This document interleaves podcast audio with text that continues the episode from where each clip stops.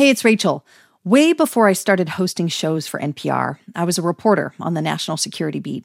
And as part of that, I talked with dozens of active duty service members and veterans who were trying to find their way through the trauma of war, the violence they had witnessed, and the killing they did themselves in combat. Things have changed a lot over the last 20 years. Today, there's far less stigma attached to PTSD and way more help available for combat vets. But there are other government employees who are also required to take the lives of others, but without much support or mental health resources. These are the workers who are involved with executions in state prisons and for the federal government. Today on Up First Sunday, we're going to get a rare glimpse into that kind of work, the people who did it, and the consequences it has had on their lives. Stay with us.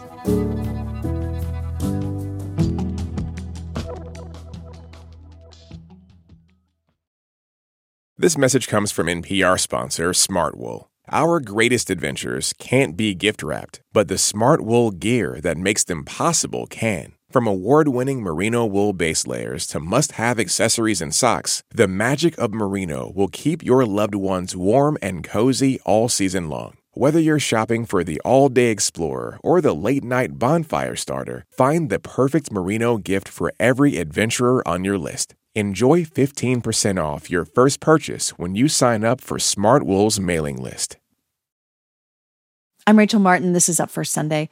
NPR investigative reporter Chiara Eisner has spent a year and a half tracking down people involved in executions and listening to them reflect on the toll their jobs have taken on their physical and mental health.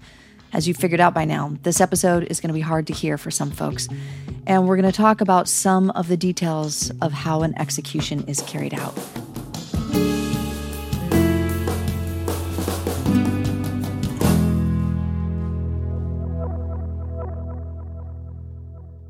I'm joined now by Chiara Eisner. Hey, Chiara.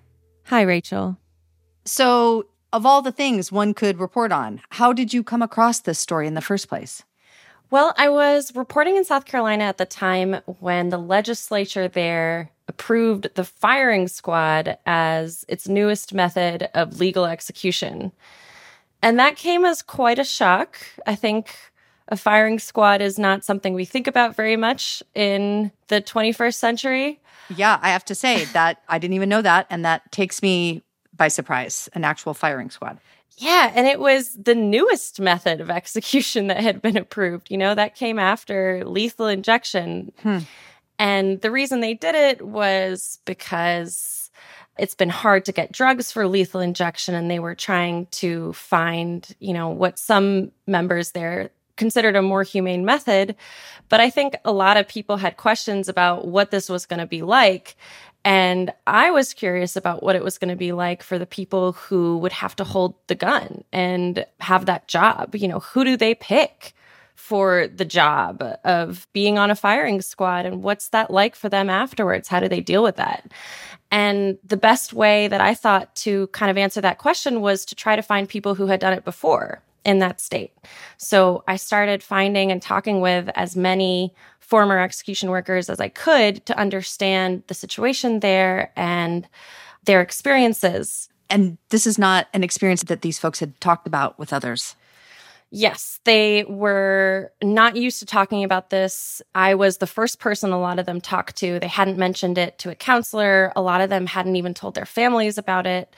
Um, mm. And I really wanted to know whether what happened to them and how they were feeling and dealing with this and how little help they got, whether that was just a South Carolina thing or yeah. were these kinds of experiences common in all of the states where executions have happened, you know, even in states like California or Oregon or Indiana. And I wanted to understand how everyone who was somehow involved in this kind of work was affected, not just the executioner. So, what did that mean for the scope of your reporting? So, all in all, I managed to interview 26 people, and those 26 were involved with more than 200 executions across 17 states and the federal government, which has its own death chamber in Indiana. I mean, you mentioned the fact that for many of these people, they just hadn't talked a lot about what this experience is like for them. Was it easy to get permission to talk to them?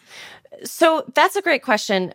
when these people are employed by departments of corrections, the ones who are employed by prisons, sometimes those states have laws that prohibit their names from being revealed. Mm.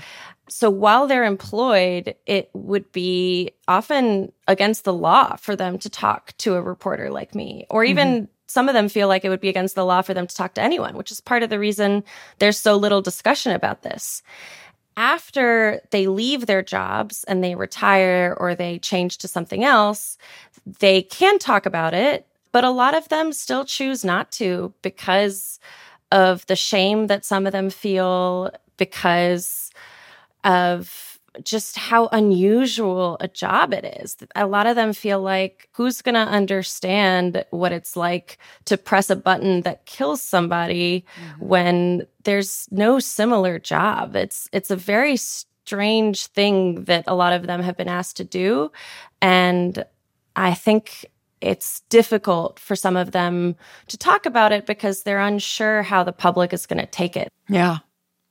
So, introduce me to some of the folks you met who do this work. So, there are lots of people involved at every stage of an execution. There were a lot of lawyers who were involved from the start. You've got public defenders who represent the people charged with murder. And those are the people who have to present these cases to the court and then deal with that quote unquote godly responsibility of feeling like they've got somebody's life in their hands, as one of these lawyers told me. Hmm. And there are other kinds of lawyers who have different roles to play.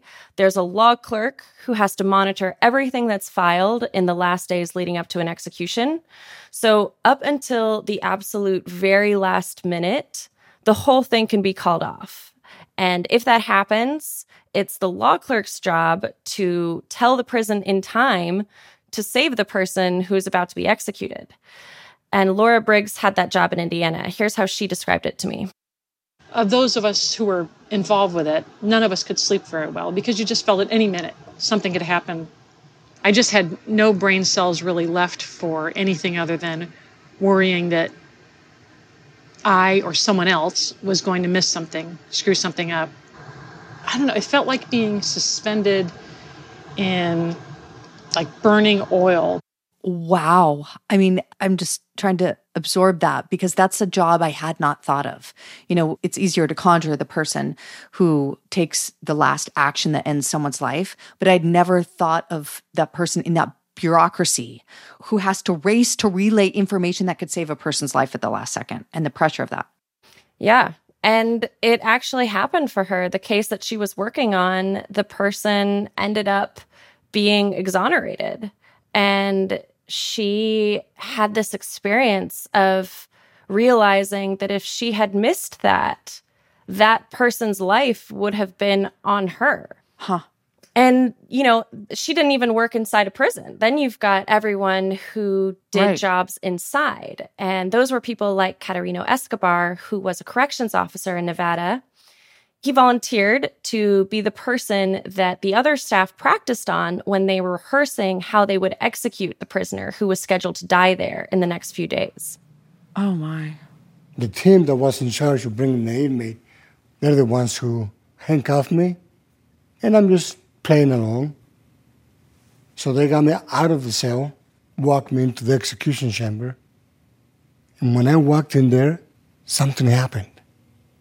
And it was so real that the environment within the gas chamber changed. I started thinking of my mom. I started thinking of my brothers.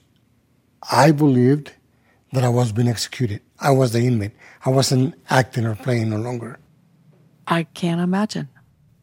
Yeah. And it was hard for me to imagine too until I visited that gas chamber in Carson City, Nevada. And you can start to realize what it would be like when you see this place. It's Tell me. It's tiny. It's about the size of a bathroom stall and it's surrounded by huge glass windows on every side. And those are there so that witnesses can sit outside the gas chamber and watch the person inside suffocating to death on the lethal gas. Now, by the time Escobar was escorted inside the gas chamber, Nevada wasn't executing people with gas anymore. It was using lethal injection. But they still put people in that same room where more than 20 people had died before. They just added a gurney there. And they have to have a real person do this? I mean, despite the obvious trauma that would cause? Well, I don't know if they have to, but a lot of states do this. This is something that I heard from wow. many states that there were these people who had to pretend to be the person about to die. So the intention for that is that the staff who are going to have to escort the person who's about to be executed, you know, they just want to make sure that they know what they're going to do and they know how to strap this person mm-hmm. down. And so, yeah, there's a team in a lot of these states that rehearses sometimes many, many times before an execution. And somebody has to be the one who lies on that gurney. In this case, it was Escobar. Wow. So, those are all the folks that are involved leading up to someone's execution and and then there are people who are still involved in all of this after that moment right? Yes. So once the person dies you've got people from uh, the funeral team who have to take care of his body. You've got people who have to bury it. And you've got people like a radiologist who I spoke to. He actually worked on somebody who had been executed in Delaware after the fact the pathologist who was involved, he comes up to me and he says, I have to do an autopsy on this guy who's going to be executed by hanging. Could you arrange for an MRI and a CT scan of his neck to be done? To make sure that it was done correctly? It's hard to know for sure, but that might be the case that it was done for legal reasons. So this is another job someone has to do is is is actually conduct these autopsies. Yes. Which in and of itself is another kind of very stressful work. It can be. And this radiologist actually hung on to those scans for years and he showed me the copies. He had them. He still had them years later. Hmm. But I want to make something clear with him. Not all of the workers I spoke to had the same kinds of experience after working on executions. And this radiologist in particular was one of those who told me that that job didn't bother him very much at all. And he didn't think about it long afterwards. And it wasn't something that hmm. stayed on his mind. So it wasn't everybody, but most yeah. of the people I talked to said that working on executions was the most stressful part of their jobs. And many of them told me that it was the worst part of their lives. So this radiologist was in the minority. Did you talk to these folks about what their expectations were going into these jobs? I mean, did they think they could just kind of compartmentalize their way through it? I don't think any of them knew what they were getting into. I talked to some psychologists who told me that the human brain just isn't prepared for this kind of work. We're not prepared to watch people die or be involved in that. And I think for a lot of them, it was made more difficult by the fact that the job came as a surprise. So some states hadn't executed anyone in decades. So some of the workers that ended up having to be involved, they had signed up for their job in the prison with absolutely no expectation that this would be something that they'd have to do. Hmm. And sometimes people ask me, well, couldn't these people just have quit? And the answer to that is, of course, sure, they could have just quit. But if you think about this realistically and you try to put yourself in their shoes, let's say you're the warden of a prison and your job, your whole job is to coordinate everything that goes on inside there. Nobody knows the staff better than you. Nobody knows how it works better than you. Uh, all of a sudden, yeah. you're told there's an execution scheduled and you imagine it's probably going to be incredibly stressful for your staff. Is that really the moment where you're going to choose to quit? That moment when everybody is looking at you for leadership just because you're not mm-hmm. quite sure how it's going to make you feel?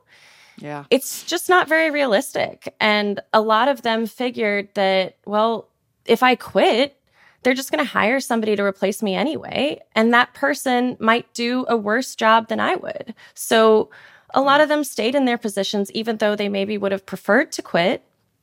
And one thing that really surprised me in this reporting and really kind of still stays with me is that more than one person told me that the reason why they kept doing the job was because they wanted to spare another worker from having to suffer. So they kept doing it to protect someone else, someone else on wow. the team from being involved.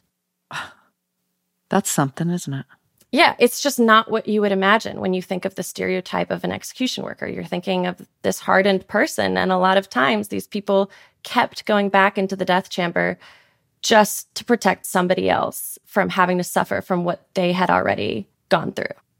One man I met who talked about why he started was Craig Baxley. He was an executioner in South Carolina. His job was to press the button on the electric chair or to push lethal drugs into people's veins with a plunger.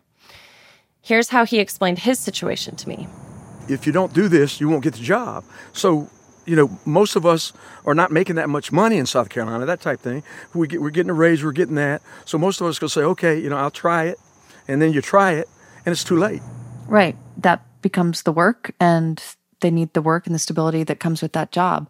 Did he talk about, though, how working as an executioner changed him over the years, or if it did? Yes. Craig helped carry out 10 executions over a period of a few years. And during that time, he told me his personality changed. He used to be somebody who told jokes and was a happy guy. After doing this, after the first time he did it, he became depressed. He became suicidal. He started having insomnia. He had terrible nightmares. And it wasn't just emotional or mental. He actually went to the gastroenterologist three times because his stomach was so knotted and mm. felt so painful. And this doctor told him, you know, I don't, we don't know what's wrong with you. It's probably just the stress. Craig started abusing alcohol. He stopped going to church for a long time because he felt like he was a killer. There's a difference in, in the killing of a person like this than shooting in a war because they're firing at you and you're firing back. Here, every single one of the death certificates says state assisted homicide, and the state was me. Wow.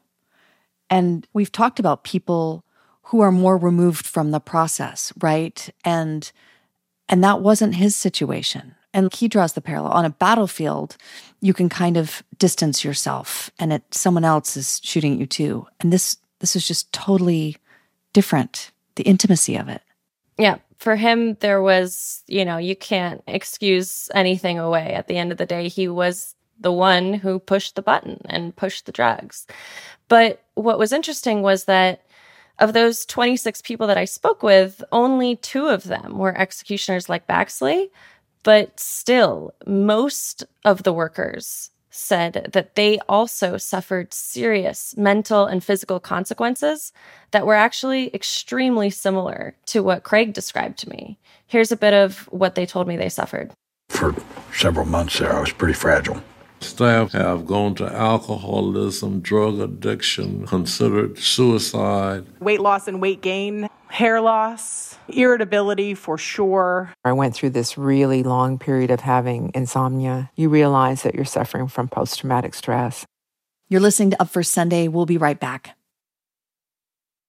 I'm Rachel Martin, and we're back with Up First Sunday and my conversation with NPR investigative reporter Chiara Eisner.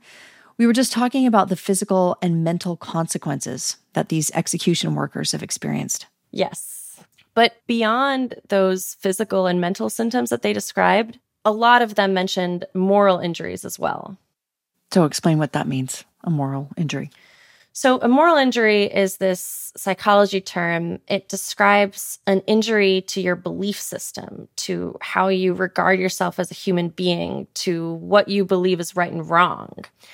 I talked to Dr. Joseph Currier, who's a psychologist that studies veterans at the University of South Alabama.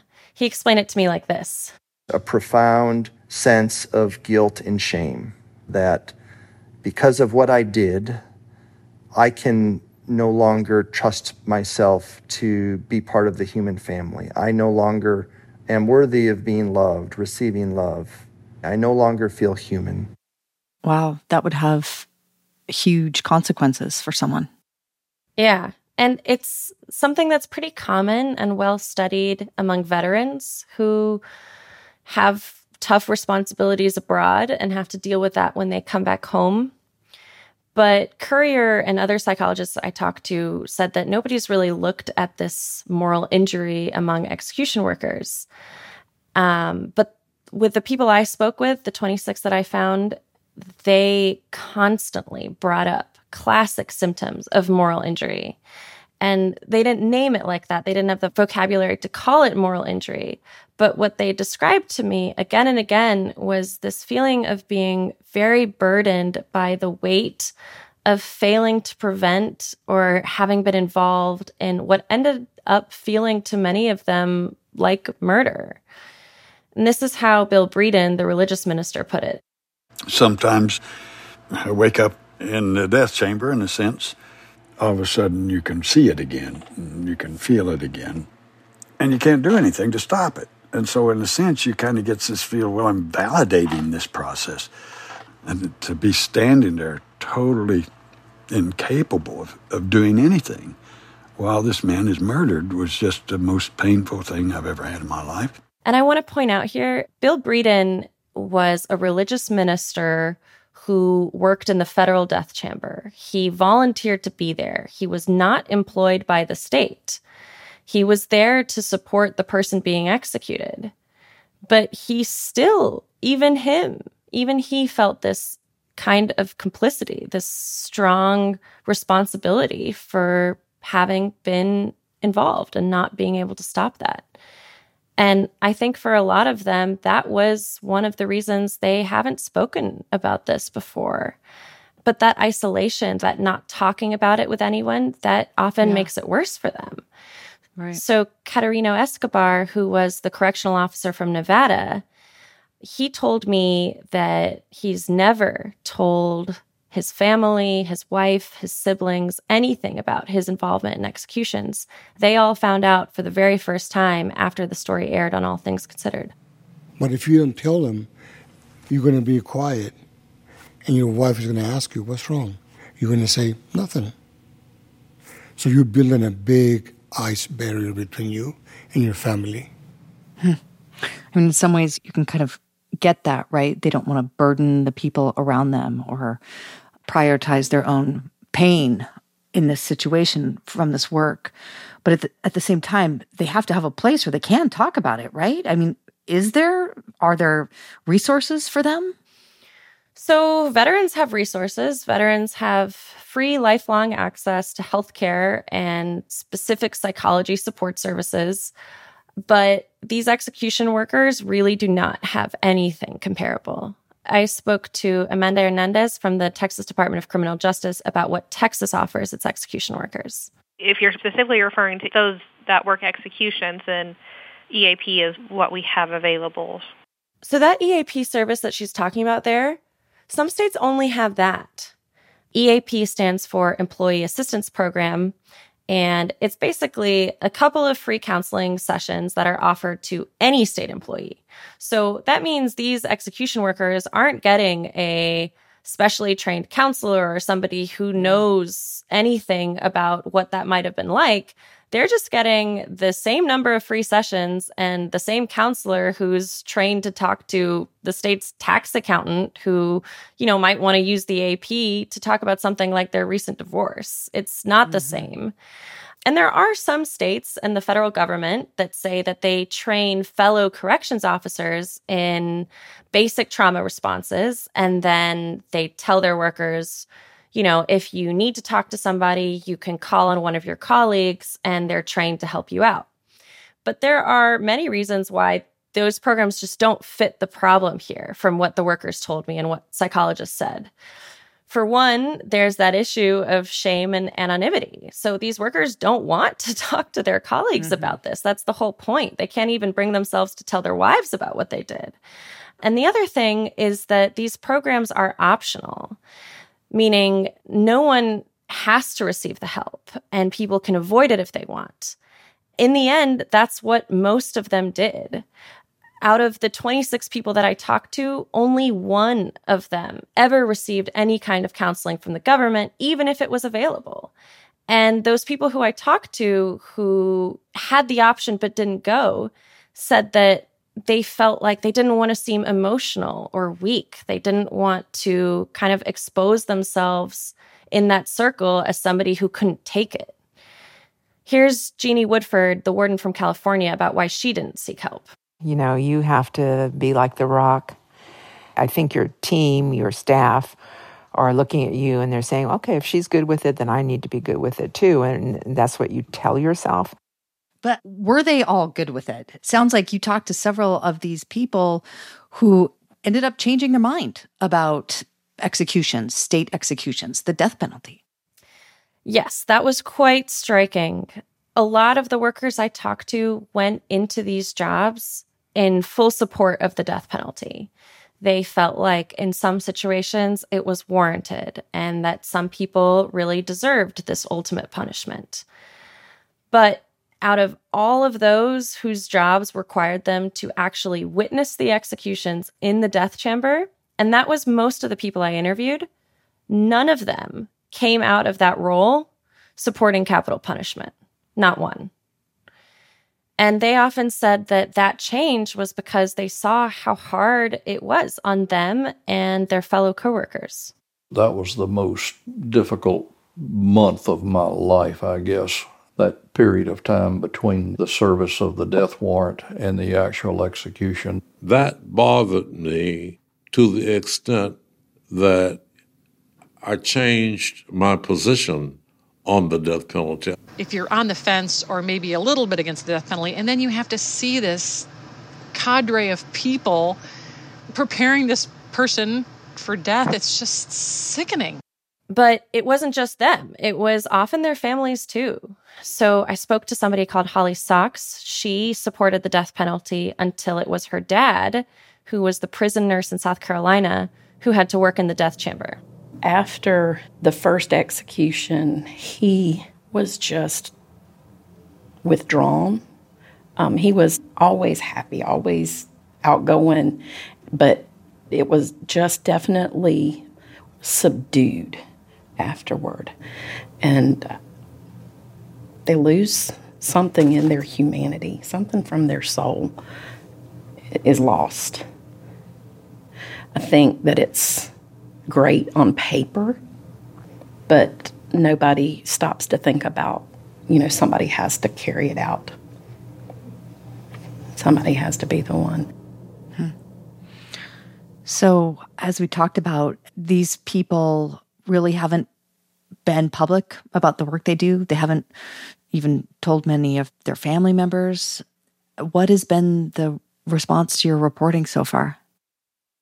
So, I've talked to many of them afterwards just to check in and make sure they're okay. And yeah. I think for a lot of them, you know, at the end of the day, this is what they needed, right? They they are kind of craving somebody to talk to. They're craving the ability to hear that they're not the only one who went through this. And so, Escobar, I was on the phone with him the other day. He told me that hearing for the very first time that all of these other people in different states in different roles went through similar things as him, that's made him feel a lot less alone. A lot of listeners and readers said that this reporting has helped them think about a side of capital punishment that they hadn't considered before. And, you know, in Alabama, the governor there announced last month that she's asking the state to pause executions. And that's directly related to the fact that Alabama has tried twice in the past two months to execute people, and they haven't been able to do it. The workers weren't able to place the IV lines correctly. But representatives also said that they were going to take that chance to review how the state trains and prepares workers. And that came after this piece was published what is the status of the death penalty in other states? So, 27 states still have the death penalty on the books. That includes the ones that have moratoriums like Alabama, because technically those executions are paused, they're not banned entirely. In November, there were five executions that happened in Texas, Oklahoma, Missouri, and Arizona. This month, both Idaho and Mississippi are scheduled to carry out executions. And in the previous administration, during the administration of former President Donald Trump, the federal government executed 13 people. That's significant because before that, the federal government hadn't executed anyone in the previous 17 years. So executions are definitely still happening pretty frequently, and workers are still being asked to do these kinds of jobs. NPR's Chiara Eisner. Chiara, thank you so much for all this reporting. Thank you, Rachel, for talking with me.